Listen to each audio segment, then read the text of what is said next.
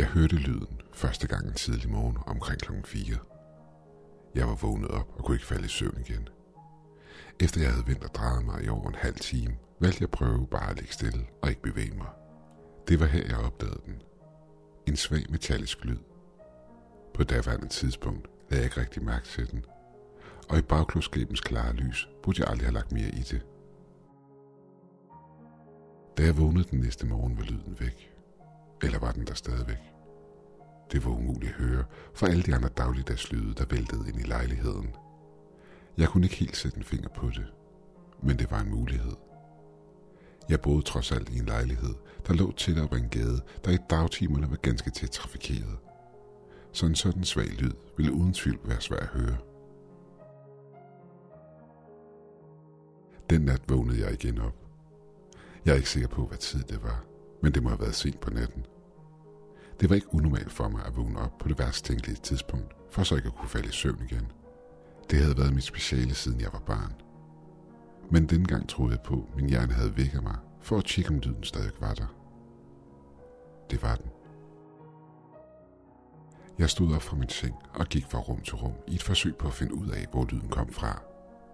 For at være helt ærlig, så tog det ikke så lang tid, da min lejlighed ikke er særlig stor. Men stadig kunne jeg ikke høre nogen forskel på lyden, lige meget hvor i lejligheden jeg var.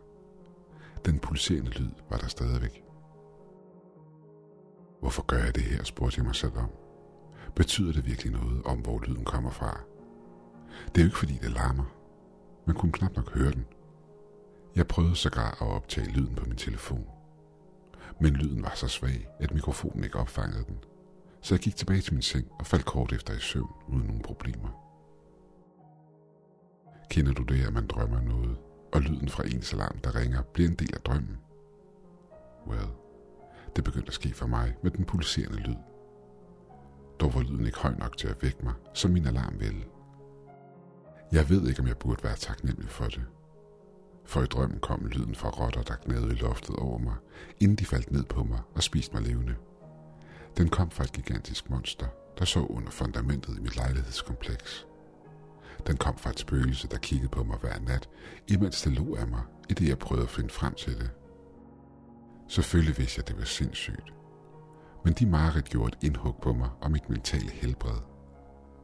Til sidst gik jeg online for at finde et svar. Elektroniske apparater var det svar, der poppede mest op. Jeg havde på daværende tidspunkt allerede tjekket min lejlighed flere gange i et forsøg på at lokalisere lyden, dog uden held. Så jeg tror ikke, det var svaret.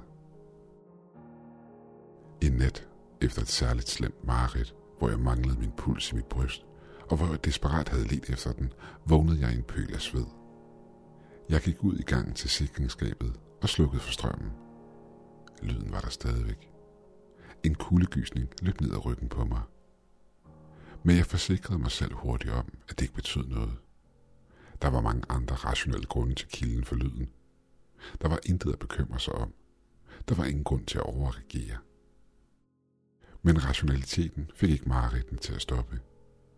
Jeg vidste, at hvis jeg fandt kilden til lyden, så ville min underbevidsthed stoppe med at freak ud og stoppe mareridtene. Så jeg ledte efter andre mulige svar.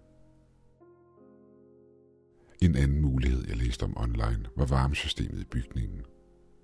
Jeg vidste, at hjertet af systemet befandt sig i kælderen, så jeg åbnede min hoveddør og løb ind i min nabo. Hun var omkring 30 og havde boet der lige siden jeg var flyttet ind. Udover det vidste jeg ikke så meget om hende, andet end hun havde en kat, der fra tid til anden gik fra hendes altan over til min og ind i min lejlighed. Når det skete, ville jeg bære katten tilbage til hendes hoveddør og banke på. Hun ville undskylde på kattens vegne, og jeg ville smile til hende og sige, at det behøvede hun da ikke, da jeg elskede katte. Det var stort set de relationer, vi havde til hinanden. Det og så den sædvanlige small talk, vi havde, når vi mødte hinanden i opgangen, som nu. Hej, jeg har ikke set din kat i et stykke tid. Har den det godt, spurgte jeg. Ah, hej. Ja, den har det fint.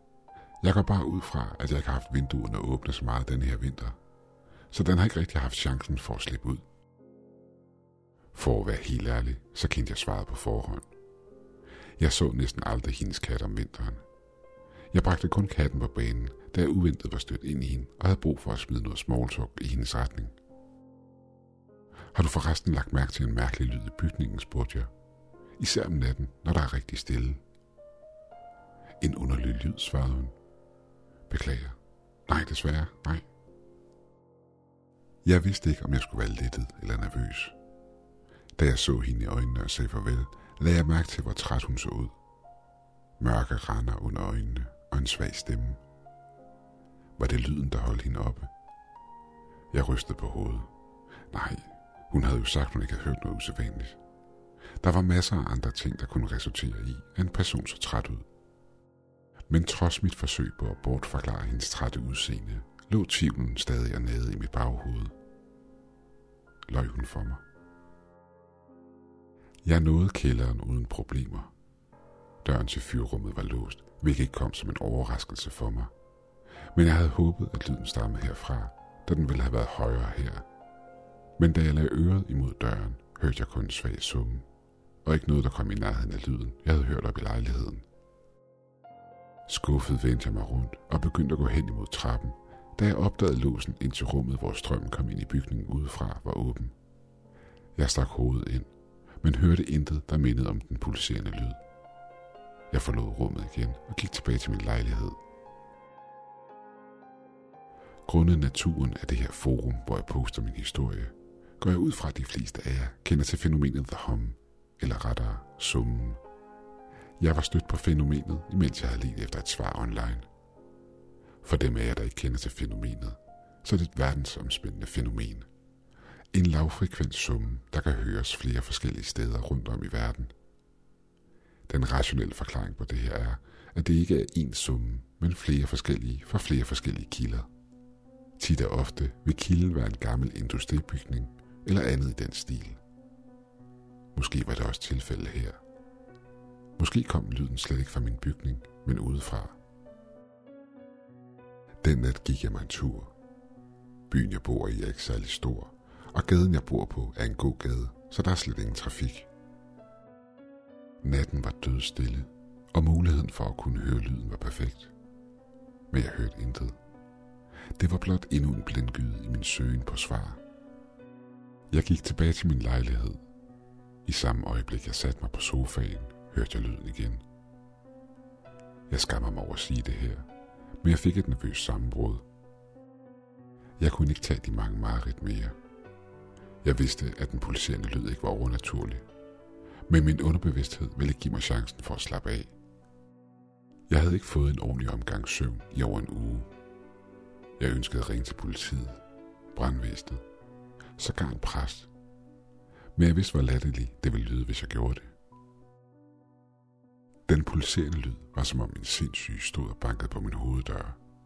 Og hvis jeg ikke fandt kilden, ville mit sind på et eller andet tidspunkt svare døren og lade sig opsluge af sindssygen helt. Jeg tog beslutningen. Den eneste forklaring, der var tilbage, var, at det måtte være et elektronisk apparat, der var kilden. Jeg havde allerede prøvet at slukke for alt i min lejlighed. Måske kom det fra en af naboerne. Der var sikkert ingen af dem, der havde noget imod, hvis jeg slukkede for strømmen til bygningen midt om natten. Især ikke, hvis det galt kun for et par minutter. Deres køleskaber og fryser ville kunne holde på kulden, indtil jeg tændte for strømmen igen. Og i det tilfælde, de havde en computer stående tændt, så ville den sikkert bare slukke. Men hey, så kan de lære gennem deres arbejde og slukke for dem ordentligt. Så for mit vedkommende var det et økovenligt svar. Jeg lå for mig selv. Sandheden var blot, at jeg ønskede at se en ende på den her situation.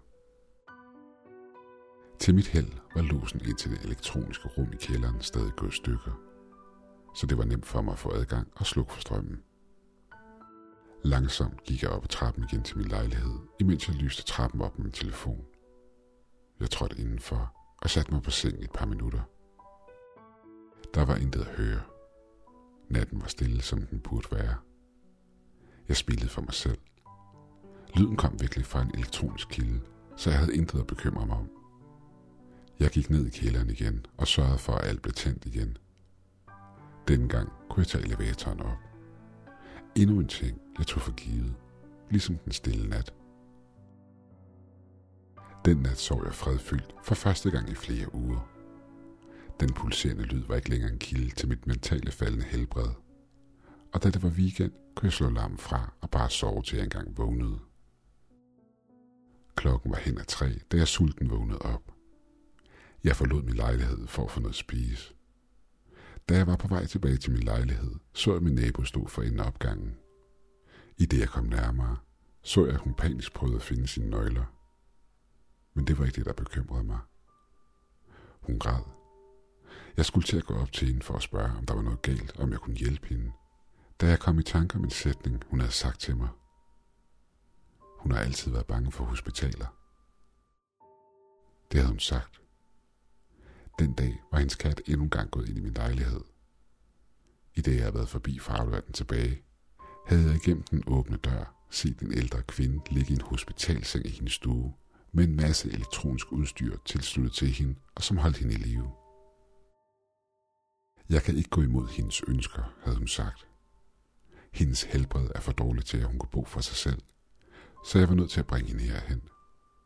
Hendes gråd fortsatte. Min nabo havde givet op i sin søgen efter sine nøgler og holdt nu grædende sit hoved i sine hænder. Skamfuldt rakte jeg ud efter min egen dør og sagde ikke et ord til hende. Jeg havde sovet fredfyldt den nat. De elektroniske lyde, der kom fra den gamle dames medicinske udstyr og som holdt hende i live, havde ikke længere været min bekymring.